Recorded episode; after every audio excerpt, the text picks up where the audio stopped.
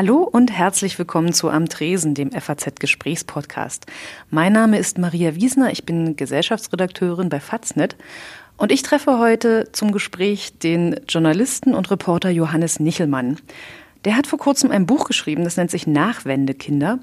Und ich möchte von ihm wissen, was genau diese Generation eben jener Nachwendekinder ausmacht, was sie mit ihrem, ihren Eltern über die DDR besprechen müssen und was er bei seinen Recherchen über sich selbst und seine Familie herausgefunden hat. Ich kenne Johannes Nichelmann von einigen Partys und es hat sich dabei ergeben, dass wir uns duzen. Deshalb werden wir auch dieses Gespräch in der Form führen.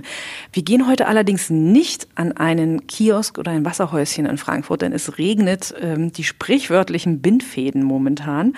Und deshalb hat uns ähm, netterweise im Bahnhofsviertel die Schucker Bar ähm, ein Dach über dem Kopf gewährt und ähm, hoffentlich auch einige Drinks, wenn wir dann da sind. Am Tresen der FAZ-Gesprächspodcast. Okay, wir sind heute, ja? das muss man vielleicht vorneweg sagen, ähm, vor dem Regen geflüchtet draußen, haben uns nicht an ein Wasserhäuschen gestellt. Und über uns sind aber auch viele Regenschirme, muss man dazu sagen. So die ist können es. uns auch noch retten. Denn wir sind in einem ganz, ganz niedlichen Separé in der Schuckerbar im Frankfurter Bahnhofsviertel, die uns hier Obdach gewährt haben. Und ja. die haben eine sehr nette Auswahl an Drinks mit Whisky oder Sake. Hast du einen Tipp, was hier besonders gut. Was magst du denn lieber? Hm. Matcha. Mhm, mhm, mhm. Ich bin auch unsicher, was ich mag. Sollen wir mal den Barkeeper reinholen? Ja, ich glaube, wir sollten den Barkeeper reinholen. Gibt es hier so einen Knopf, wo man den da raus sieht, so, ein bisschen so eine so ein James Bond-Krimi ist das hier so ein bisschen, ehrlich wär, gesagt. Ja, ja, es sieht, es sieht voll so aus. Mit so, ja. mit so asiatischem Dekor. Gleich, ja, hier gleich, als wenn gleich was Schlimmes passiert. Es kommt gleich so ein so, so, so jemand mit so, mit so, ja, mit so Schuhen, die irgendwas schießen aus der Wand oder so. Wow. Ich frage mal ganz kurz. Okay. Ich glaube, normalerweise kann man auch durch diese Luke, die hier ist. Aber. Das ist so aufregend, was hier passiert. Und draußen stehen Menschen. Ich stelle fest, der Barkeeper ist gerade beschäftigt, aber ich winke ihm einfach mal, dass er zu uns kommt. Achso, so ein Gin, Gin Tonic, kann ich das einfach haben? Ja, wir machen eigene Tonics. Yuzu, Matcha, Kurkuma. Ja, Matcha probiere ich. Ähm, ich nehme diesen, den mit den Zahlen. Alles klar. Danke. Gut. Ähm, oh je, ja. Und jetzt sind wir allein hier. Okay. Und hoffentlich kriegen wir Drinks. Ich bin mir sicher, dass das passiert. Du hast ein Buch geschrieben, Johannes. Mhm über, mit dem schönen Titel Nachwendekinder, die DDR, ja. unsere Eltern und das große Schweigen. Man muss vorneweg sagen, wir sind so ungefähr der gleiche Jahrgang und wir sind beide noch in der DDR geboren. Du ganz knapp, ich ein bisschen, bisschen länger. Ich bin 85 geboren. Ich 89. Ähm, und mir fiel in den letzten Jahren auch auf, glaube ich, wie dir auch, wenn man dann sagt, man ist in der DDR noch geboren, gucken sie einen immer so an und sagen, naja, aber du warst doch noch viel zu klein, du kannst doch da gar nicht so viel mitgekriegt haben. Als wenn die Wende 1990 alles ausradiert hat, was irgendwie Sozialisation, ähm, Kultur und so weiter war. Wie hast du das erlebt? Hast du das ähnlich erlebt? Na genau so, also aber auch von, von Leuten aus, aus beiden Landesteilen ist es, glaube ich, so, dass sie, dass sie denken, dass unsere Generation da eben in einem Gesamtdeutschland aufgewachsen ist. Es kam mir sogar so weit, dass eine Abgeordnete der Linken aus dem Schweriner Landtag gesagt hat, in diesem Jahr im Frühjahr irgendwann, also ähm, Ostdeutsche sind, dürfen sich nur die nennen, die, glaube ich, bis 1975 oder so geboren sind, oder 79, irgendwas in den 70ern, weil die noch ein Bildungssystem durchlaufen haben. Und ihrer Meinung nach kann niemand sich irgendwie ähm, irgendwas spüren, was mit Ostdeutschland oder Westdeutschland oder irgendwas mit Teilung zu tun hat, der durch dieses Bildungssystem äh, durch das neue Bildungssystem dann quasi im Osten gelaufen ist. Mhm. Und ähm, das ist natürlich völlig absurd. Also natürlich absolut absurd, weil natürlich die, die Menschen, mit denen wir aufgewachsen sind, haben sich ja nicht um 180 Grad irgendwie gedreht vom 2. auf den 3. Oktober, sondern sind die gleichen Menschen geblieben, die noch viele, viele Erfahrungen dazwischen hatten. Und ähm, das hat uns natürlich auch voll geprägt. Gerade wo du sagst, auch Bildungssystem. Also bei mir war es noch so, dass die Schule sehr davon geprägt war. Also ich hatte tatsächlich auch noch Lehrer, die in diesem sehr disziplinierten, wenn der reinkam, musste man dann aufstehen. Du bist dann wahrscheinlich 91 eingeschult worden? Ja, so die Dreher 9. Ja, das ist genau. dann ein Jahr nach der ja. Wiedervereinigung. Ich bin 1995 eingeschult worden. Ich hatte auch noch Lehrer. Also ich hatte eine, ich erinnere mich, ich hatte eine Sportlehrerin, die war immer super streng und super angespannt. Und ich bin mal, als wir so im Kreis rennen mussten, bin ich eher so gehopst, weil ich keine Lust hatte zu rennen. Da meinte sie, mich angebrüllt, ich soll mich, ähm, hi. Ich, ähm, kam gerade Gäste rein, äh, ich soll mich mal, mal einordnen in die Reihe ein. Ich dachte, das ist gar kein Grund dafür, warum können doch machen, was wir so, laufen doch einfach nur. Und das war quasi so eine, so eine Strenge, glaube ich. Also es gab so ein Gefühl, es gab keine schlimme Story oder was, es gab manchmal so ein Gefühl oder auch so eine Art Verbitterung. Also ich hatte einen Lehrer, der äh, ganz, ganz verbittert manchmal davon sprach, dass er jetzt Grundschüler unterrichten muss, obwohl er eigentlich von der Oberschule kam so und so ein, so ein riesen Physik-Chemiesaal bei sich hatte und es natürlich nicht mehr ausprobieren konnte, weil er das war so ein Fünfklässler erklären. Ne? Also in Berlin geht man bis zur sechsten Klasse an die Grundschule, deswegen. Ähm, genau, also ja, das war auf jeden Fall noch da und der Geruch war, glaube ich, auch noch da in der Schule. Diese also Schuhe von diesem Linoleum. Mhm, das ist, äh, ja, dieses das Putzmittel war das, was da so Ach. in den Häusern steht bis heute manchmal. Bist wo bist du denn groß geworden? Sorry, wo bist du denn auch im, in Südbrandenburg? In Südbrandenburg, genau. Ich in Berlin, sozusagen. Ja. Wir haben auch nicht so schnell die neuen Schulbücher gekriegt. Also es waren da tatsächlich noch so ältere, wo es dann so, ja, überblättert das jetzt mal. Ach, wirklich? So, so, so Musikbücher und sowas. Das ah, ja. so. Nee, wir hatten da das schon wir das nicht mehr. neue Besteck. das ging wahrscheinlich in Berlin Aber die schneller. alten Lehrer, das kann sein. Aber ich hatte zum Teil dieselben Lehrer wie meine Eltern. Also ich hatte zum Beispiel einen, einen Kunstlehrer, bei dem hatte mein Opa die erste Stunde und ich die allerletzte Stunde. Wow. Oder auch mein anderer Kunstlehrer an der anderen Schule war auch mal der Kunstlehrer meines Vaters und mhm. so weiter. Wo genau bist du aufgewachsen? In welchem Berliner Stadtteil? In Berlin-Pankow, also im Norden von Berlin. Wie kam es denn dann, dass du das Buch gemacht hast? Also diese ganzen Erfahrungen, glaube ich, haben so alle, teilen so alle ein bisschen aus unserer Generation, aber was brachte dich dann dazu, dich noch tiefer damit zu beschäftigen? Na, ich glaube, es hat noch nie jemand über diese Generation so richtig was gesagt. Also ich will jetzt kein Generationenporträt machen und nicht sagen, so tickt die Generation wir Nachwendekinder.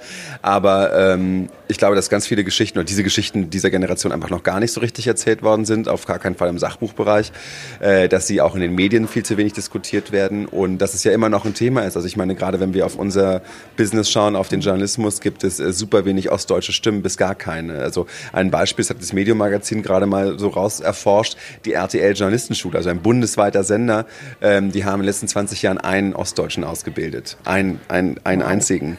Oder die Axel Springer Akademie hat aktuell so um die 70 äh, Auszubildende im Journalismusbereich, davon kommen fünf aus dem Osten, also ein Verhältnis von äh, 70 zu 5 natürlich schon, oder 65 zu 5 ist natürlich schon krass. Mhm. Und ähm, Genau, also es ist immer noch ein Thema und wir sind vielleicht die letzte Generation, bei denen das irgendwie noch ein Thema ist, aber es ist ja eins und vielleicht sind wir auch die letzte Generation, die quasi über die DDR Dinge rauskitzeln können, noch mit unseren Eltern Dinge besprechen können, die dann vielleicht unsere Kinder, wofür die einfach dann zu spät kommen und ähm, unsere Eltern sind dafür nicht selbst so nicht bereit. Also ich glaube, wir haben noch so die letzte Kraft, da noch ein, ähm, dieses Geschichtsbild einfach irgendwie so zu machen, dass wir alle was davon lernen können. Mhm. Dein Buch geht ziemlich persönlich los äh, mit einer Entdeckung, die du gemacht hast, als du noch relativ klein warst auf, in eurem Keller. Ja, ich habe großen Ärger bekommen wegen der Szene von meinem Vater. Es geht um meinen Vater mhm. in der Szene, weil man denkt, woran denkst du bei dem Keller? Wie sieht es für dich aus, wenn du das so... Na, so Kisten. Genau, also es war nicht der der kalte, nasse Berliner Altbaukeller, sondern es war das Souterrain unseres Hauses. Und da war das Arbeitszimmer, da lag auch ein Teppich. Das ähm, soll ich jetzt immer dazu sagen, glaube ich, damit klar ist, dass ähm, das nicht im versifften Keller lag, wobei es eigentlich egal ist. Also was da drin lag, war eine Mülltüte. Da war keine Leiche drin, sondern da war die NVA-Uniform meines Vaters und genauer gesagt, es war die Grenzer-Uniform meines Vaters. Der mein Bruder und ich so 96 rum vermutlich gefunden und haben dann damit halt gespielt, was man so macht als Kind. Und dann stand unser Vater, der normalerweise nie so streng war, auf einmal in der Tür ist komplett ausgerastet. Also so, dass ich mich bis heute daran erinnere und vor allem auch mein drei Jahre älterer Bruder, also noch viel schillernden Farben äh, sagen kann. Also der weiß noch ganz genau, was noch rumstand und wie die Szene, der hat es noch viel besser im Blick. Waren uns beide sehr beeindruckt offensichtlich. Und ähm, da war schon klar, also über dieses Thema, was diese Uniform angeht, wird einfach nie gesprochen. Und es gab noch weitere ähm, Ereignisse in den letzten Jahren, wo quasi immer klar war, das ist irgendwie so ein Thema, um das wir niemals kreisen dürfen. Mhm. Du bist dann aber doch drum gekreist und du hast ganz viele Leute getroffen, denen es ähnlich geht. Also das heißt, irgendwie ist ja in dieser Generation, um dann doch ein bisschen das Generationenporträt äh, äh aufzumachen, ähm, der Bedarf da darüber zu sprechen. Ja klar, also es ist ja für viele einfach eine, eine Leerstelle. Also es beschreiben viele so als, als Teil, ein Teil ihres biografischen Fundamentes fehlt. Es gibt nur so Erinnerungsfetzen. Also in meiner Familie ist es auch so, dass vor allem so anekdotische Sachen erzählt werden, wie die auch in jeder Familie erzählt werden, egal ob in Frankfurt oder Frankfurt am Main. Aber ähm, es ging darüber halt nie hinaus. Es waren halt meistens unpolitische Geschichten. So, also da war die DDR immer 40 Jahre lang ein steiler, toller Sommerausflug an der Ostsee. Und gleichzeitig im Fernsehen zum Beispiel war die DDR dann eher immer so 40 Jahre Stasi-Knast mit Guido Knopp. Und alles, was dazwischen ist, kommt halt nie raus. Also ich finde es natürlich wichtig, dass die Geschichten der Opfer der SED-Diktatur alle im Mittelpunkt stehen, erzählt werden, dass es eine große Rolle spielt. Aber ich glaube, dass das nicht die einzigen Geschichten sind, auf die wir uns fokussieren sollten und dass wir in den letzten 30 Jahren die EM- und Stasi-Geschichten ausführlich besprochen haben, das weiterhin tun sollten, aber nicht vergessen sollten, dass die DDR nicht nur daraus bestand, sondern dass noch viele ungeklärte Biografien da sind. Und da kommt unser Getränk. Da kommt unser Getränk. Wow, vielen herzlichen aus. Dank. Dankeschön. Dein Getränk ist rot und hat eine Blume. Ja, und deins ist Meins hat eine Wäscheklammer und, ähm, Zitronenschnipsel. und Zitronenschnipsel. Wow, vielen Dank. Warte. Und sehr schöne, dünnwandige Gläser. Aber man hört sie deswegen nicht so gut wahrscheinlich. Vielen Dank. Prost. Prost. Das ist jetzt hier erst äh, 40 Jahre Ostseeurlaub gerade. Was ganz gut ist. ja, vielen Dank. Das ist ja relativ bitter. Wie schmeckt deiner? Da ist Whisky drin. Und ein bisschen Campari, glaube ich. Und irgendwas sehr Zitroniges. Das Sehr klingt doch lecker. ganz, ist- ganz gut. Das auch Und ganz es hat eine ganz tolle Blüte oben drauf. In Gelb. In Gelb. Es passt ganz hervorragend zu der ganzen Einrichtung. Es ist super plüschig. Ja, es ist auch so blumige Seidentapete und rote Lampions. Naja, ähm, genau, also. Also noch weiter Pardon. Osten als der, über den wir gerade reden. Ja. ähm, genau, wollen wir gerade also richtig die, die, diese Wahrnehmung, ne? Also es sind diese, diese beiden Pole.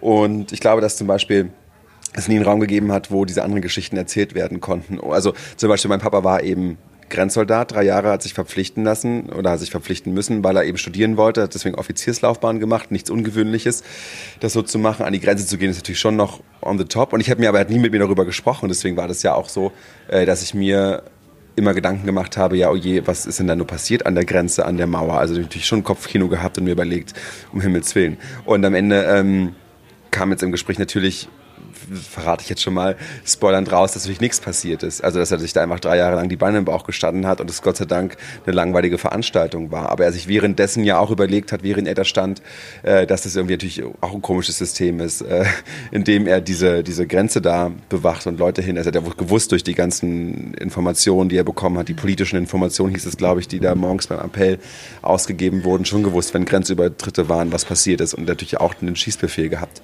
Also, ähm, das ist ähm, schwierig, aber er hat nie darüber reden können, weil er natürlich immer Angst haben muss, dass er sofort verurteilt wird. Das heißt, es ist quasi dadurch, dass der die Diskussion, dass es keine ostdeutschen Stimmen in der Presselandschaft so richtig gibt, dass es keinen Verlag gibt, dass es keinen Fernsehsender gibt. Das, es wäre toll, wenn es eine FAZ für den Osten gäbe, ne? also eine große qualitative Zeitung, die halt, dann weiß ich nicht, Leipziger Allgemeine Zeitung heißt, keine Ahnung. Und ähm, das glaube ich schon ein Problem, dass es diesen Diskursraum nie gab. Deswegen hat er sich bis heute nie getraut, darüber zu reden, bis in die Familie. Problem dabei ist natürlich, wie soll ich denn daraus lernen, wie sollen wir daraus lernen, äh, was, der, was er für Fehler gemacht hat oder seine Generation. Also zum Beispiel einfach blind der Partei zu folgen, zu sagen, ich bin mit der Mauer aufgewachsen, dann ist es halt eine gute Idee und ein antifaschistischer Schutzwahl und wir hinterfragen es einfach nicht oder so. Äh, also da sehr naiv ranzugehen, da können wir ja schon natürlich schon massiv draus lernen. Und das können wir aber nicht, wenn in den Familien darüber geschwiegen wird. Gerade das, also dieses Schweigen ist ja, ist ja so das eine und das andere, was man dann, ich glaube, das, was so in den letzten Jahren in den Medien war, waren dann immer so eine, so eine Nostalgie-Shows. Nostalgie-Shows, ja, Genau. noch schlimmer. Also mit so komischen, verkitschten Dingen, die Leute noch mit dem Osten verbinden oder die zum Teil so, ich, ich habe immer das Gefühl, so meine Großelterngeneration vielleicht. Ja, es war Osten verbindet. 2003 kam die auf. Das war nach Gut bei Lenin, also diesem großen Kinofilm mit Daniel Brühl und Katrin Sass. Riesiger Millionenerfolg. Und dann haben die Fernsehsender gedacht, Mensch, geil, das können wir ja auch. Und haben die Nostalgie-Shows erfunden. Das ZDF hat angefangen mit Andrea Kiewel und Marco Schreil im August 2003 äh, mit dem, ich will das glaube ich, das, das, der knusprigste Goldbräuler und die sexieste Spreewaldgurke des ZDF oder so hießen die da. Und dann äh, haben sie am Anfang gesagt, sie wollen nicht in Erinnerung schwelgen, aber trotzdem, eigentlich wollen sie es tun.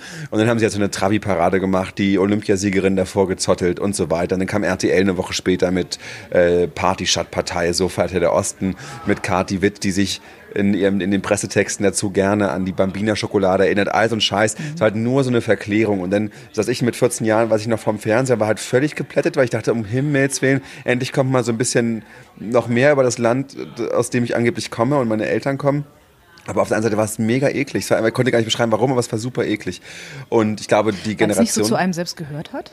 Weil es gar nicht das ist, was ja, weil du es erinnerst zu, damit, weil das ja nicht ein Familie Land darstellen kann, eine Gesellschaft darstellen kann, hoffentlich. Also wer auf der Suche danach ist, auch unbewusst irgendwie zu verstehen, was da war, guckt sich am besten nicht die Andrea Kiewel oder ähm, Oliver Geissen Ostshow an. Aber die hat natürlich enorme Quoten. Also ich glaube, das ZDF hatte 30 Prozent Marktanteil allein in Ostdeutschland. Der MDR hatte riesige Quoten, Sat 1, sogar Sat 1, die sonst keine Quoten haben, damals schon nicht, äh, hatten riesige Quoten. Das heißt, ähm, das war, das war ein Gefühl, das Leute, glaube ich, brauchten. Das war 13 Jahre nach der Wiedervereinigung, endlich mal verschnaufen zu können und zu sagen, puh, war doch nicht alles Stasi. Dann war es halt der ganze Kitsch-Quatsch, Pitti-Platsch, Schaterinchen, dies, das. Aber das äh, ist natürlich auch großer Unsinn, so ein Land darzustellen. Ich glaube, die, unsere Elterngeneration, weiß nicht, wie es bei dir ist, aber meine wollten auch nicht drüber nachdenken, weil die waren ja im neuen Leben, haben die Chancen genutzt, sind ja auf gar keinen Fall solche sogenannten Wendeverlierer, sondern welche, die nie arbeitslos waren, immer einen Job hatten. Ähm, und, und so, die das schon alles gut genutzt haben, aber trotzdem ihre eigene Biografie negiert gesehen haben und dann auch in sich nach hinten geschoben haben und nicht darüber sprechen wollen und wollten. Ich glaube gerade dieses, ähm, dass man, dass man nicht vorkam nach der Wende, dass es auch, dass ziemlich viel auch abgewertet wurde einfach von denen. Also so, so, so höre ich es bei meinen Eltern immer, immer mit raus. Ähm, und gleichzeitig, das habe ich in, im letzten Jahr festgestellt bei dem Gundermann-Film, der hier war, gibt es ein relativ großes Publikum, was sich dann doch dafür interessiert. Also ich habe gedacht, beispielsweise bei dem Gundermann-Film, ich sitze da alleine mit einer Freundin, die auch ähm, aus Hoyerswerda hierher gezogen ist nach Frankfurt. Wir gehen da irgendwie Nachmittag an einem Sonntag rein, da wird niemand sich das angucken, so über so einen Liedermacher aus dem Osten, ähm, der bei mir in der Gegend ähm, äh, tätig war sozusagen. Und das ganze Kino war voll. Ja. Also mich hat, das, mich hat das absolut erstaunt, dass dann tatsächlich doch ein Interesse da ist an den Geschichten und an dem, was ein bisschen darüber hinausgeht, über, über so eine Nostalgie-Kitsch-Sachen. Ja, Gundermann ist ein interessanter Fall, ne? weil es zeigt auch, dass jetzt quasi die Zeit reif ist, um solche Dinge aufzubrechen, also um, um darüber zu sprechen. Und ich glaube, es ist auch so, dass äh, bei vielen Leuten im Westen, für die das bisher alles überhaupt gar, völlig egal war einfach, ähm, dass es für sie langsam auch interessant ist. Das ist ein bisschen, glaube ich, auch, auch tatsächlich der, vielleicht sogar der MeToo-Debatte, steile These, aber auch dem geschuldet, dass man gemerkt hat, oh Gott, ja gut, ähm, Frauen dürfen wir jetzt nicht mehr irgendwie total doof behandeln und irgendwie Leute, People of Color auch nicht und Schwule und Lesben auch nicht. Äh, und dann gehört es jetzt irgendwie, also ich habe meinen Eindruck bei einigen Bekannten auch in meinem Freundeskreis aus dem Westen gehört jetzt auch dazu, den Ostdeutschen zu verstehen und für ihn einzustehen und so zu gucken, wie es denen so geht. exotische Wesen. Genau, aber es ist, es ist ein exotisches Wesen für ganz viele. Und das, glaube ich, nervt die Leute im dem Osten. Also es ist ja schon das erste Problem, der Osten, wer soll denn das sein? Also Leute aus Thüringen ticken komplett anders als Leute aus Schwerin. Das war schon immer so. Leute aus Schwerin identifizieren sich wahrscheinlich eher mit einem Hamburger und Leute aus Thüringen eher mit jemandem aus Hessen oder Bayern. Das, also das war ja, das ist halt einfach so, so verschiedene, sind ja auch schon wieder 40 Kulturräume im Osten selbst. Aber wenn zum Beispiel die ARD in ihrem Brennpunkt nach der Sachsen- und Brandenburg-Wahl sagt, der Osten hat gewählt, ist das eine, wieder schon wieder eine Abwertung, weil die Nachricht ist, der Osten ist rechts und hat, alle haben rechts gewählt, ob die jetzt nur aus Usedom kommen oder aus dem Erzgebirge, scheint dann auf einmal keine Rolle mehr zu spielen, was natürlich totaler Quatsch ist. Also es ist so, manchmal fühlt sich so an, wenn, weiß ich nicht, Wahlen in Usbekistan sind, berichten wir ja auch drüber als Journalisten. Aber es ist, dann fahren wir da mal hin, dann fragen wir so zwei Menschenrechtler, wie es denen so geht und nicht so gut. Und dann wird so der Oppositionspolitiker, dann der Präsident vor die Kamera gezerrt, dann fährt man wieder ab. Und genauso war es jetzt bei den Wahlen in Brandenburg und Sachsen auch. Mal schauen, was jetzt mit Thüringen ist. Ähm, ich erinnere mich an einen Film bei auf Dreisat. Da ist eine Reporterin vom ZDF aus äh, Berlin hingefahren in die Lausitz, also da, wo du herkommst, und hat im Auto gesagt, ich komme aus Westdeutschland. Ich will verstehen, wie die Menschen hier ticken. Ich weiß nicht, warum sie alle AfD wählen. So hat sie nicht wortwörtlich, aber so war der, der mhm. Kontext. Dann ist sie auf ein paar Marktplätze gegangen, hat sich ein bisschen anschreien lassen äh, und hat dann quasi so eine etwas teurere, zwölf Minuten lang Marktplatzumfrage gemacht. Ist keinem nahegekommen. So hat nur den schreienden, pöbelnden Ostdeutschen gezeigt, den sie da offensichtlich leicht gefunden hat, weil der Frust Braunkohleabbau und so weiter auch groß ist, aber hat sich null für Leute interessiert, sondern wollte genau das, würde ich jetzt unterstellen. Und es ist total fatal, solche, solche Beiträge zu machen, die dann den Osten porträtieren. Mhm. Und ähm, genau, es gehört dazu, dass die anderen Stimmen einfach nie gefragt worden sind, weil es auch, weil's auch kom mega kompliziert ist, weil es nämlich nicht schwarz-weiß ist und sich nicht in Täter und Opfer einfach runterbrechen lässt. Und das äh, müssen wir jetzt aber mal lernen, dass das Täter und Opfer eine sehr verschwimmende Veranstaltung ist. Dann. Mhm. Ich, ich habe selber gerade ähm, zum Wendejubiläum jetzt ähm, eine größere Recherche im, in, in Chemnitz ähm, gemacht, gemeinsam mit, äh, mit äh, drei sehr tollen freien ähm, Journalisten, mit äh, Beatrice Behn und René Gebhardt und Sonja Hartl. Ähm, die Beiträge sind jetzt auch auf, auf Faznet demnächst zu sehen. Beim FAZ-Magazin, ne? Da auch, ja. genau. Wir mhm. haben über, über Plattenbauten und, und diese riesigen Plattenbaugebiete ähm, recherchiert, die es ja, ja in Ostdeutschland gab, aufgrund der, der Wohnungsbaumaßnahmen in den 70ern. Und es war wahnsinnig schwer. Ich habe lange kein Thema mehr gehabt, wo es so schwer war, mit den Leuten zu reden. Also ja auch Steffen Mau, der ja gerade in Rostock sein Buch geschrieben hat, Lütten Klein, ja auch gesagt, hätte er nicht gesagt den Leuten, ich bin übrigens, bin hier aufgewachsen, hätte der keinen Zugang zu den Leuten gehabt. Aber es ist ja, also ich, ja, erzähl weiter, wie, wie, warum war das so? Jetzt interviewst du mich hier. Ich wollte von dir eigentlich hören, ob es bei dir genauso war. Aber bei uns war es, obwohl wir eine, eine Journalistin dabei haben, die dort aufgewachsen war in dem Gebiet, war es sehr, sehr zurückhaltend. Es hat ganz lange, ich habe lange nicht mehr so viel Zeit da rein investieren müssen, den Leuten wirklich verständlich zu machen, dass wir hier nicht irgendwie so ein verurteilendes, sie, sie, sie waren doch bestimmt alle bei der Stasi-Ding machen, sondern dass es tatsächlich darum geht, wie war denn Alltag, wie sah denn das aus, was hat äh, die, diese Ideologie von, von, was machen wir eigentlich mit den Plattenbauten und was haben wir davor und was für eine Gesellschaft soll das werden, mit den Leuten da gemacht. Also es war wirklich schwierig, Leute zu finden, die mit uns reden wollen und sich wirklich Zeit nehmen und dann auch Antworten geben, die ein bisschen über, über so, eine, so eine ganz kurzen Sätze, wo man weiß, okay, man ist jetzt auf der ganz sicheren Seite, man hat hier nichts Politisches gesagt. Wie lange habt ihr äh, recherchiert? Ähm, wir waren, also die Vorrecherche viel, viel länger. Wir waren dann dort vor Ort etwas mehr als eine Woche, zehn Tage, glaube ich. Ähm, und danach halt noch ein bisschen, also, aber die, die Kernzeit mit Kamera und mit, mhm. äh, mit Block dort vor Ort. Das ist gerade so ähnlich. Ich habe für den Norddeutschen Rundfunk einen Film gedreht in Vorpommern. Da ging es überhaupt nicht um Ost-West, aber wir sind da halt als NDR aufgetreten. Und ich glaube, wir haben bestimmt ein halbes Jahr, wir haben zwei Jahre gedreht, ein halbes Jahr gebraucht, bis wir äh, in der Dorfkneipe uns frei bewegen konnten und wo die Leute einfach uns vertraut haben, weil die hatten nur schlechte Erfahrungen. Die kannten nur Fernsehanstalten, Radiosender, Zeitungen, die eingeritten sind, die gesagt haben, okay, Ossi ist alles doof und wieder abgezogen sind. Und erst nachdem sie gemerkt haben, dass sie wirklich immer wieder kommen und wirklich lange bleiben, betreiben und das intensiv betreuen, sind wir einfach so, so zum Dorfinventar ge geworden, konnten einfach uns da frei bewegen und machen, was wir wollten, waren ständig irgendwo eingeladen und so. Ähm, das war super. Es hat ewig gebraucht, weil das Vertrauen komplett zerstört ist. Mhm. Natürlich immer die gleichen Geschichten erzählt werden. Für mein Buch war das jetzt nicht so kompliziert. Also die, ähm, das gab auch die Kritik vom MDR, vom Hörfunk, äh, dass natürlich, vielleicht stimmt wahrscheinlich auch ähm, Leute eher aus einer Bubble, aus einer vielleicht etwas akademischeren Bubble, wobei nicht alle studiert haben in dem Buch, aber ähm, also aus einem, ja, einem, Leute kommen alle aus dem Kreis, wo es einfach, wo ich einen leichten Zugang zu habe, mhm. mich mit denen ähm, zu unterhalten. Ich hatte so ein bisschen Furcht, ob die Eltern auch immer Lust haben. Also bei mir treffen sich ja die Nachwandekinder mit den Eltern, mit denen bisher kein Gespräch so möglich war. Und die haben witzigerweise auch alle sofort Ja gesagt zu den Gesprächen. Also die haben die immer, die Kinder haben die immer gefragt und dann haben die gesagt, ja, bring den mal mit, den Reporter. Und dann äh, stand ich da mit meinem Mikrofon und habe das aufgenommen. Das äh, hat eigentlich reibungslos funktioniert. Hast du es auch moderiert oder haben die Kinder nur gefragt? Ich habe auch Fragen gestellt, aber ich habe es eigentlich zu Beginn laufen lassen. Und ähm, also bei Franziska aus Leipzig zum Beispiel habe ich, glaube ich, mehr Fragen gestellt. Sie saß so daneben und hat sich das so angehört. Aber die Eltern haben eigentlich auch 19 so aus mir rausgesprudelt. Ich musste da gar nicht so viele Fragen stellen. Äh, bei Lukas aus Berlin mit seinem Vater Rainer wir haben einmal ein Gespräch geführt und am Ende habe ich so ein paar Fragen mitgestellt. Es gibt übrigens auch als Radiofeature in der ARD Audiothek Reiners Schweigen, Nachwendekinder und die DDR. Äh, oder auf wdr5.de. Genau. Und ähm, genau, und ja, ich, tatsächlich war das Schwerste bei meinen eigenen Eltern daran zu kommen, ehrlich gesagt. Also mein Papa saß am Anfang mit verschränkten Armen da und hatte überhaupt keinen Bock.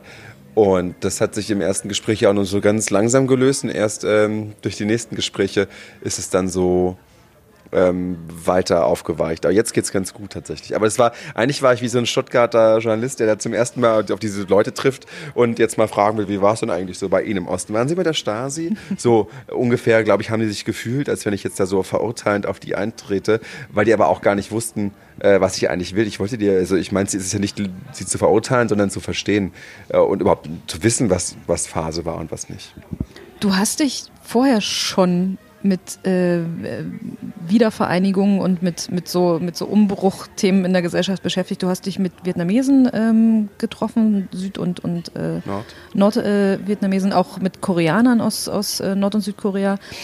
Ähm, war das schon bewusst, dass es um dieses Wendethema geht? Also war das sowas, wo du gemerkt hast, okay, das treibt mich um, aber ich gucke es mir erstmal an anderen Orten an? Oder stellt man im Nachhinein dann fest, irgendwie ist es die ganze Zeit drin und arbeitet und man sucht sich die Sachen halt und dann kommt man doch auf die eigene Biografie? Ja, ich, das Letztere tatsächlich. Also ich habe diese zuerst die, was war eigentlich zuerst? Gute Frage. Ich glaube, zuerst war die Vietnam-Geschichte, die ich vor ein paar Jahren für den Südwestrundfunk, den Deutschlandfunk gemacht habe weil ich glaube ich Leute getroffen habe, genau, die kamen aus Nordvietnam und die haben mir dann in irgendeiner Recherche erzählt, dass die halt diesen Beef mit den Südvietnamesen haben und vor allem, dass die Eltern auch über nichts reden. Also eigentlich genau die, dieselbe Konstellation am Ende. Und dann habe ich da ein Radefeature für den Deutschlandfunk drüber gemacht, ähm, zwar Vietnam hieß das und das war mega interessant, weil es aber, man musste, egal wie man gefragt hat, die konnten so, haben sofort gesprudelt und dann habe ich auch mit 19-Jährigen gesprochen bei so einem äh, vietnamesischen Popkonzert in Berlin, die dann meinen, ja, also die Süd Südvietnamesen, die sprechen immer voll schwul und die machen immer nur so Party und sind voll so, machen überhaupt nichts und wir Nordvietnamesen sind eher so Work, Work, Work. Das haben die damals gesagt. Und ähm, dann habe ich mich, gibt es so einen südvietnamesischen Verband, die werden auch sehr kritisiert in der vietnamesischen Community, sind schon ziemliche Hardliner, ehemalige Board People, die also ich habe verachten ist noch ein zweites Wort gegenüber Nordvietnamesen. Das ist wirklich aber, also ich, da kann ich auch nichts drüber urteilen. Natürlich, mal, die sind vor dem Krieg geflohen, die haben ihr Land aufgegeben, dürfen da nicht mehr hinreisen. Das ist für die natürlich mega krass. Auf jeden Fall gibt es da sehr verhärtete Fronten und ich habe äh, auch Südvietnamesen getroffen, die, die mit ihren Eltern auf gar keinen Fall darüber reden können. Einer hat den Kontakt zu seiner Familie abgebrochen weil er diesen ganzen Hass, diese ganze Missgunst nicht mehr ausgehalten hat und sein eigenes Leben leben wollte und eben nicht im Hass mit Nordvietnamesen leben wollte. Und diese ganzen Vokabeln, Erinnerungsfetzen, Puzzleteile suchen, sich nicht trauen, die Eltern zu fragen, wenn man von deren Verletzungen weiß. Genau das ist auch bei den Nachwendekindern. Dann war ich später in Seoul für zwei Monate und habe da äh, Nordkoreaner begleitet, getroffen, interviewt, die sich in Südkorea eingliedern wollten. Also den Systemwechsel, den krassen Systemwechsel vom Turbokommunismus zum Turbokapitalismus vollzogen haben. Und ähm, das war interessant, weil zum Beispiel einer war Politikwissenschaftler, hat das studiert, weil er sagte, ich möchte gerne Politiker werden, denn äh, wenn die Wiedervereinigung eines Tages dann kommt, möchte ich nicht, dass es wie in Deutschland passiert. Da habe ich nämlich gehört, dass das nicht so gut gelaufen ist, dass die Ostdeutschen zu geringe Stimme haben und dass das also so, wie, es hier gelaufen ist, wird es auf gar keinen Fall.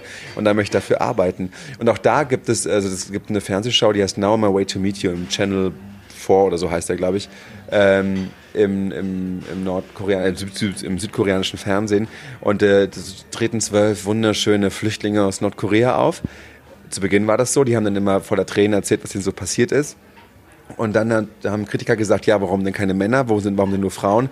Dann haben sich die Fernsehmacher gesagt, ja gut, na klar, auch Männer, die wurden immer ausgelacht. Und die wurden immer hingetrieben, was zu sagen, was richtig, womit man sie auslachen kann. Und einer hat den Satz gesagt, ja gut, Leute, ich vermisse natürlich meine Heimat, ich vermisse die Lieder, ich vermisse die Feiertage, ich vermisse meine Familie, ich vermisse die Gerüche, ich vermisse einfach mein Zuhause. Ich bin ja nicht geflohen, weil ich es da super scheiße fand, sondern äh, weil ich ähm, sonst umgebracht worden wäre, weil ich das und das gemacht habe. Aber im Grunde ist es meine Heimat. Und ähm, da ist er einfach vom Publikum ausgelacht worden. Und das habe ich auch von Leuten, die ich getroffen habe, gehört, dass die gesagt haben, das ist ja einfach mein Zuhause so. Und das ähm, fand ich auch ganz interessant, weil das ist also alle diese Punkte ja auch hier nicht ganz so krass, aber irgendwie auch ähm, eine Rolle spielen. Und das hat sich ja, fand ich damals, hat mich so angezogen, diese Themen, aber ich habe mich dann ähm, ja erst später darauf besonnen, dass es das ja auch um meine Geschichte so ein bisschen geht. Und letzte Episode, ich habe vor drei Jahren inzwischen ein Radefeature gemacht, das hieß Nolan Cold Home. Rückkehr in die Provinz, denn ich bin mit 13 Jahren, 12 Jahren ungefähr nach Bayern gezogen, von Ostberlin nach Bayern und war da auf einmal der Ostdeutsche und hat ich habe das war hieß auch ein Das wollte ich dich gerade fragen, wann du das genau. eigentlich das erste Mal so wirklich gemerkt hast, aber erzähl erst mal. Genau, das war als wir nach Bayern gezogen sind, weil ich dann auf einmal der Ostdeutsche war, aber ich habe eben vor zehn Jahren die, vor, vor drei Jahren dieses Feature gemacht, nachdem ich zehn Jahre wieder äh, zurückgekehrt bin nach meiner Rückkehr nach Berlin nach Bayern. Jetzt wird's war das verständlich? Also Nein. ich bin von Bayern wieder nach Berlin gezogen, dann da zehn Jahre gelebt, tue es bis heute, aber nach zehn Jahren habe ich gedacht, so, okay, warum hat meine Integration in Bayern nie funktioniert? Warum hat es, also es ist jetzt ist zwar Bayern, aber es kann jetzt nicht so schwer sein. Bin ich zurückgefahren und ähm, habe damals das Fazit gezogen, dass ich, dass, dass mich, dass mir das einfach zu unfrei war und dass man da sich da anpassen muss, dass ich es doof fand. Aber die eigentliche Antwort ist, darauf bin ich jetzt gekommen, äh, dass das ja irgendwie, dass dieses Ostdeutschsein da, da reinspielte. Ne? Also dass ich quasi da erst gelernt habe, dass ich offensichtlich aus einem anderen Kulturkreis komme, der offensichtlich viel weniger wert ist und total scheiße ist, den ich da angefangen habe immer zu verteidigen und ich wusste überhaupt nicht, was ich verteidige und so. Das war das große Bayern-Dilemma und genau da bin ich zum Ossi geworden. Mhm. Es war bei, also ich muss sagen, bei mir war es ähnlich mit den, mit den Recherchen. Ich bin nicht nach, nach Asien, ich bin nach, in, in die Balkanregion ganz viel gefahren in, in ja, den letzten Jahren im Prinzip für Reportagen, um mir halt anzugucken, okay, wie sind, wie, was ist da passiert, was ist da passiert, nachdem ähm, die sozialistischen Staaten ähm, auseinandergebrochen sind, nachdem Jugoslawien auseinandergebrochen wie, wie ist das für die Generation, die mit mir aufgewachsen ist sozusagen, wie ist es denen ergangen? Also unter, auch nicht bewusst, wie, wie du schon gesagt hast, man macht das irgendwie so unterbewusst und irgendwann dann so mit ein paar Jahren danach guckt man drauf und denkt so, ja klar, ein, ein roter Faden irgendwie die ganze ja, weil Zeit eben das das für Thema. unsere Generation so ungewöhnlich zu sein scheint, sich damit zu beschäftigen, weil es ja gar nicht unser Thema sein soll und weil es ja auch in den Medien bisher nie eine Rolle gespielt hat. Jetzt ist mit diesem Buch dieses, also behaupte ich jetzt mal, dass es ein Baustein ist, dass das Thema jetzt so in den Medien ist. Ich habe so unfassbar viele Interviewanfragen und so viele Leute, die das so mitbekommen, dass das ein Issue auf einmal ist. Und ich glaube, dass jetzt viel mehr Leute darüber reden können, weil das so nicht nur sich selbst betrifft. Ne? Also ganz viele haben auch zu mir gesagt, und ich auch selbst ja auch unsicher war, ob das überhaupt ein Thema sein kann, weil es ja nichts dazu bisher gab. So richtig, das ist äh, ganz, ganz spannend. Ja, und dann genau fällt einem das immer so auf, dass man, huch, warum war ich eigentlich zwölf Jahre im Kosovo? Ja. Ja. ähm, aber lass uns noch mal kurz ein bisschen über dieses, äh, dieses Bemerken, dass man anders sozialisiert wurde. Wo hat sich das denn, woran hat sich das denn festgemacht in Bayern? Na, erstmal war ja der Punkt, dass ich überhaupt, also dass ich Ossi sein sollte und ich, die Fragen, die mir gestellt worden waren, halt, warum ich kein Osse spreche. Und was verstanden die darunter? Naja, sächsisch auf jeden Ja. Fall. Äh, oder ob, ob wirklich alles schwarz-weiß, ob wirklich alle erschossen wurden, die nur gerannt sind in der DDR. Ne? Das ist ein langsam laufendes Land. Und ähm, das Wow. war zum Beispiel schwierig. Oder ich zum Beispiel, wir hatten eine neue Mitschülerin in der Klasse nach irgendeinem Schuljahr, Sarah aus Görlitz, und die sollte sich dann neben mich Ossisch. setzen. Die sprach massiv Ossisch und Sarah sollte sich unbedingt neben mich setzen, weil ich kam ja auch aus dem Osten. Das waren die Worte des Lehrers. Und da dachte ich so, okay, gut, dann müssen wir uns jetzt wohl gut verstehen. Und dann war Sarah leider Neonazi vor dem Herrn, hatte auf ihrem Nokia-Handy so einen Pixel-Hitler auf dem Display. Oh mein Gott. Ihr Opa hat ihr den Wehrmachtshelm geschenkt, wirklich das ganze Programm, NPD rauf und runter, aber so richtig, das ganz große Besteck war da, saß dann neben mir Was auf einmal. hast du gemacht? Naja, ich habe mich da halt nicht mehr mit der so intensiv beschäftigt, aber andererseits war es auch so ein, dieses, ihr kommt ja aus dem Osten, weil er trotzdem dachte, gut, dann müssen wir uns jetzt ja irgendwie, ich habe wirklich versucht, mich mit ihr zu verstehen und äh, habe auch viel mit ihr da hinten gequatscht und so, aber es ist sehr langsam der Groschen gefallen, dass die ein Neonazi ist, aber ähm, ja, das, das, das war erstmal dieses Ostdeutsch verstehen. Die Unterschiede sind liegen natürlich massiv in der Sprache, also ich habe damals, glaube ich, sehr krass Berlinert und äh, aber ja, das war ein Unterschied, aber auch zum Beispiel die Mütter von den anderen waren immer zu Hause, das fand ich ganz interessant. Das waren alles Hausfrauen, die hatten jeden Mittag hatten die zu Hause dann ein Sieben-Gänge-Menü. Ich kam nach Hause und meine Mama hat gearbeitet und hat mir dann so eine Tütensuppe aufgewärmt, was auch okay war, aber auf jeden Fall, ähm, das zum Beispiel war, war so ein erster großer Unterschied.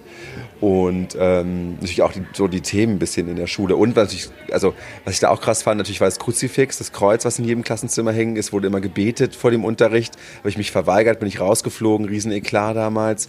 Und was ich auch richtig weird fand, waren, dass die Bundespräsidenten in, in den Schulen, in denen ich da war, immer ganz groß im Flur hingen. Die Porträts der Politiker. Das fand ich aus Berlin jetzt nicht. Und äh, da habe ich auch mal gesagt, das ist ja ein bisschen wie in der DDR. äh, aber das fand ich ja nicht so lustig. Ähm, und zum Beispiel einen habe ich auch im Geschichtsunterricht, habe ich äh, BRD abgekürzt und Deutsche Demokratische Republik ausgeschrieben, weil ich einfach, also das, ich weiß gar nicht, einfach so. Und da habe ich richtig Ärger bekommen, weil man muss es umgekehrt machen. Man muss Bundesrepublik Deutschland ausschreiben und muss DDR abkürzen. Sonst kriegt man nämlich Ärger in Bayern.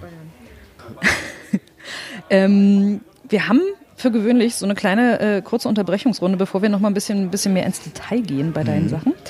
Ähm, die nennt sich kurze, weil normalerweise, wie gesagt, Wasserhäuschen. Es sind kurze, knappe entweder Aber was oder heißt denn, ist hier so ein. Ähm, Das ist so ein Kiosk, so, eine, so. so. ein, wie so ein, Spät, wie so ein Spätshop, aber in, in einem eigenen kleinen so, Ah. Rausreiten. Du kannst so ein Bier draußen trinken oder, ah, okay, oder eben einen kurzen. verstehe. Deshalb kurz, kurze Entweder-Oder-Fragen. Du musst schnell antworten. Gut. Tee oder Kaffee? Tee. Digital oder auf Papier? Digital. Wow. Einer der wenigen, der das sagt. Normalerweise sind immer alle ganz fancy mit äh, nein, nein, nein. Nee, tut mir leid. Gin oder Wodka? Gin. Vegan oder glutenfrei? Vegan. Golf oder Yoga? Yoga. Putzhilfe oder selber putzen? Selber putzen. Snoosen oder sofort aufstehen? Sofort aufstehen. Mehr Geld oder mehr Freizeit? Mehr Geld. Roman oder Sachbuch? Sachbuch. Instagram oder Facebook? Instagram. Lieber lange wach oder lieber früh auf? Lieber früh auf.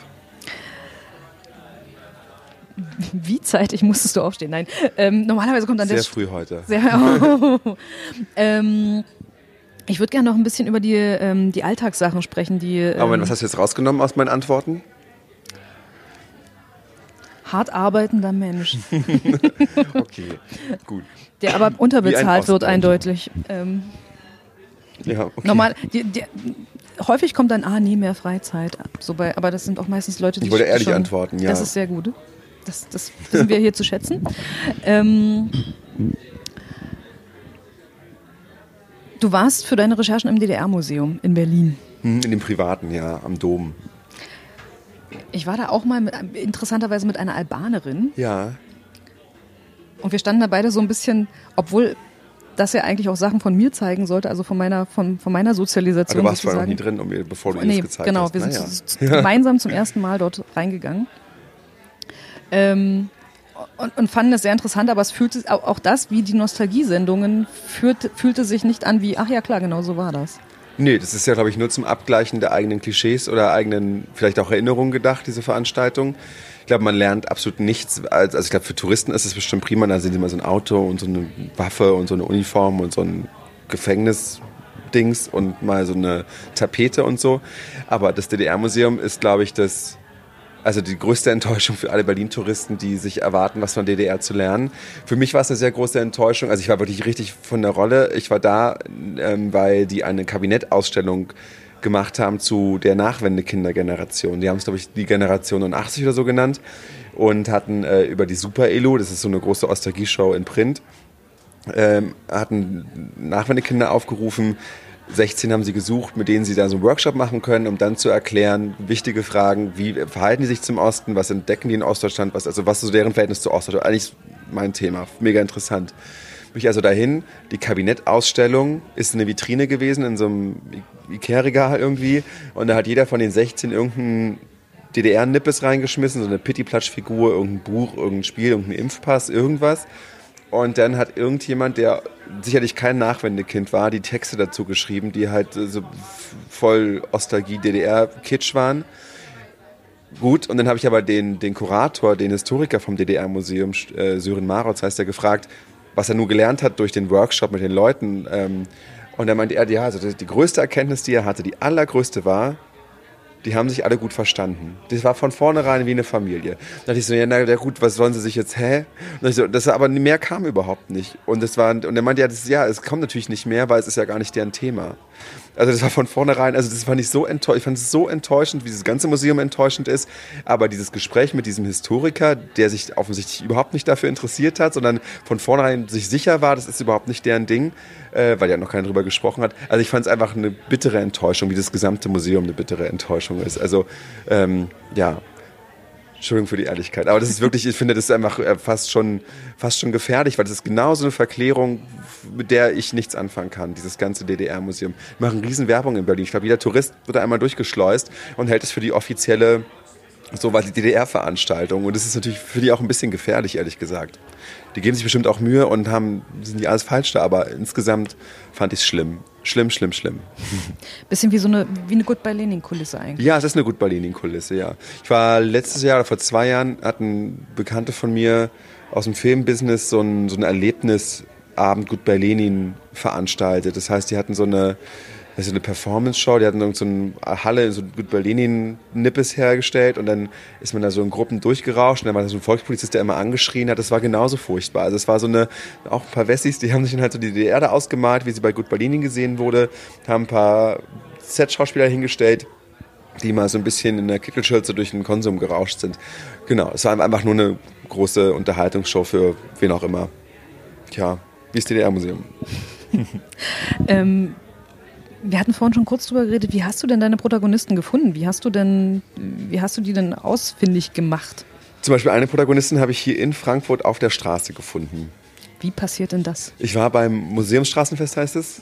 Genau. Museumsuferfest. Mit, Museumsuferfest äh, mit Freunden und die sind bei anderen Freunden stehen geblieben. Und da bin ich mit einer von diesen Freunden von Freunden von Freunden ins Gespräch gekommen. Und die kam aus äh, der Nähe von Eisenach. Und dann hat sie mir, sie wohnt jetzt in Frankfurt, und hat mir genau erzählt, sie wohnt jetzt hier in so, arbeitet hier in so einem Turm. Und äh, wann immer in diese Firma, in der sie da ist, äh, jemand aus Ostdeutschland, Ostdeutschland kommt, wird er immer zu ihrem Tisch geführt. Und dann wird er gesagt, schau mal, das ist der Paul, der kommt auch aus dem Osten. Stellt euch, ihr müsst euch ja mögen. Und dann meint sie, ja gut, wo kommst du her? Ja, aus Stralsund, okay. Sie kommt halt aus Thüringen, großer Unterschied. Und äh, die hat auch erzählt, dass bis, für sie hat nie eine Rolle gespielt, das Ostdeutschsein, bis sie eben nach Frankfurt gekommen ist. Und bis sie sich gerade 2018 im Zuge der ganzen Chemnitz-Ereignisse der Chemnitz-Ereignisse jedes Mal neu erklären muss, dass sie nicht aus Dunkeldeutschland kommt, dass es da auch fließend Wasser gibt, dass man in Erfurt auch Latte Macchiato bestellen kann, dass man nicht überall Angst haben muss, verprügelt zu werden von Nazis und dass das vielleicht auch gesamtdeutsche Probleme sind, wenn wir über Rechtsradikalismus, Strukturwandel und so weiter sprechen. Äh, und dass sie hat mega genervt von, dass sie quasi die Leuten immer erklären muss, die noch nie da waren, also auch Leute in unserem Alter vor allen Dingen, die noch nie da waren, die einfach auch Angst haben, dahin zu fahren, ähm, dass es gar nicht so schlimm ist, wie es sich anfühlt. Das zum Beispiel ist äh, Beatrice, habe ich hier kennengelernt. Andere Leute kommen aus meinem erweiterten Umfeld, irgendwie Freunde von Freunden. Einen habe ich aus, einer, aus der Zeit geklaut. Also er hat so einen Leserbrief geschrieben, äh, Max aus London. Den habe ich dann besucht. Das war so einen kleinen Absatz geschrieben. Ich habe ein vier Stunden Interview mit ihm geführt und so. Es war ganz spannend. War noch bei seinen Eltern in Guben in äh, Ostbrandenburg, in der Nähe zu Polen, an der, direkt an der mhm. Grenze ist das. Genau. Also so ganz verschiedene Quellen. Irgendwie ja, sind die so zusammengekommen. Relativ mhm. schnell. Also ich hatte bei keinem so richtig das Problem, ähm, lang nach, nach dem Graben zu müssen, weil diese, diese Thematik bei allen irgendwie Relevanz hatte. Was ist denn das, was du rausgefunden hast? Wir haben vorhin gesagt, es, entweder war es ein ganz langer Sommerausflug oder es war alles so, es war alles so grau und, und, und jeder hat jeden bespitzelt. Was hast du rausgefunden über die DDR in deinen Recherchen?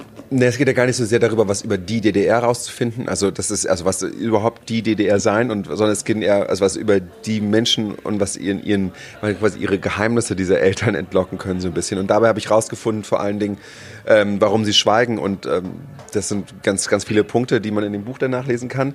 Aber noch nicht alles spoilern.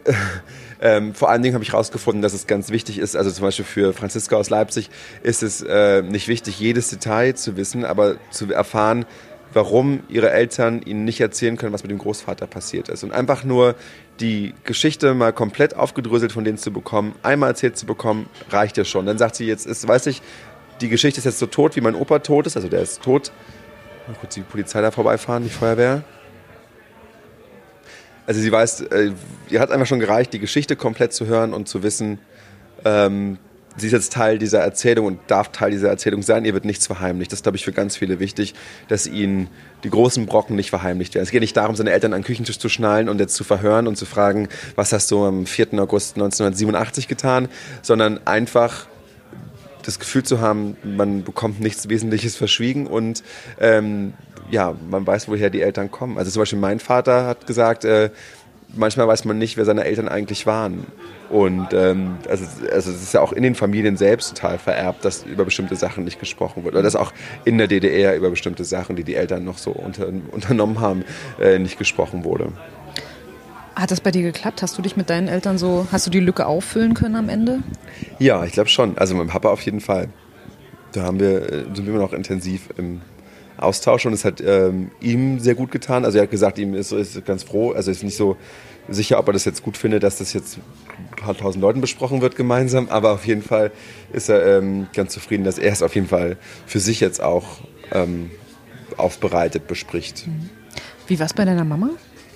Die wollte das Gespräch nicht so gerne führen. Also die hat von Anfang an, das wusste ich aber auch, also ich habe geahnt, dass das nicht so gut klappt, äh, war die da sehr zurückhaltend und ähm, hätte immer die Angst, halt verurteilt zu werden und will sich nicht erklären. Sie will ihre Biografie, die hatte halt, glaube ich, glaube ich auch ähm, ganz doofes Leben in der DDR. Die ist halt einfach aufgewachsen, die ähm, hatte da keine Probleme, die ist auch in der SED gewesen, hat mit der Stasi nichts zu tun gehabt, ist nicht gefoltert worden. Der war halt einfach, hat einfach ein okayes Leben da geführt und sich da eingerichtet und ähm, das will sie sich ja nicht kaputt machen lassen. Und es gibt ja auch das Recht auf Schweigen. Also niemand muss jetzt, das, ne, wer seine Biografie für sich behalten will, darf das natürlich tun. Natürlich schade, aber dann ist es so. Muss ich akzeptieren.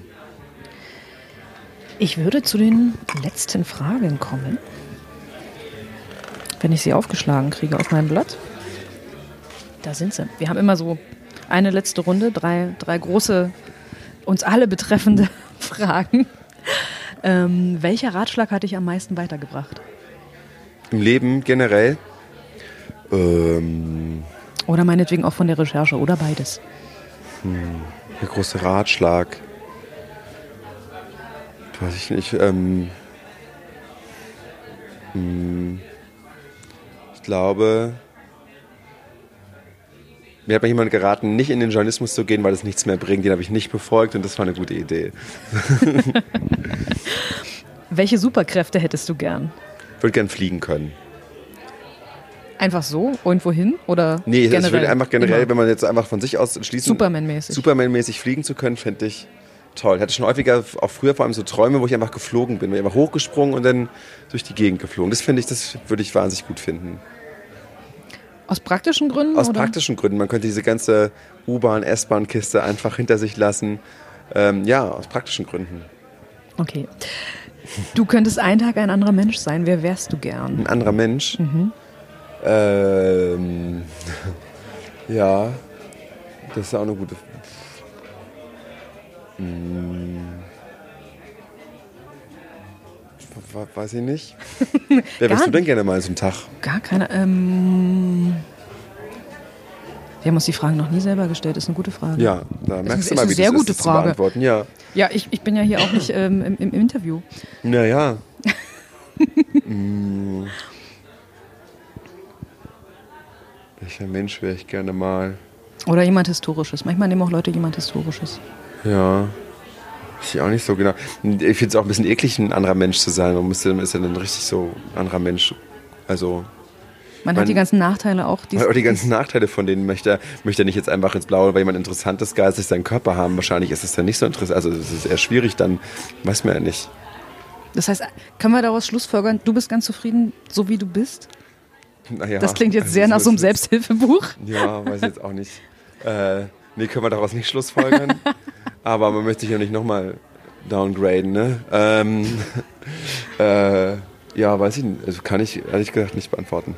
Okay, dann schließen wir trotzdem damit. Vielen, vielen Dank für das Gespräch. Danke für die Einladung. Am Tresen. Das war am Tresen der FAZ-Gesprächspodcast.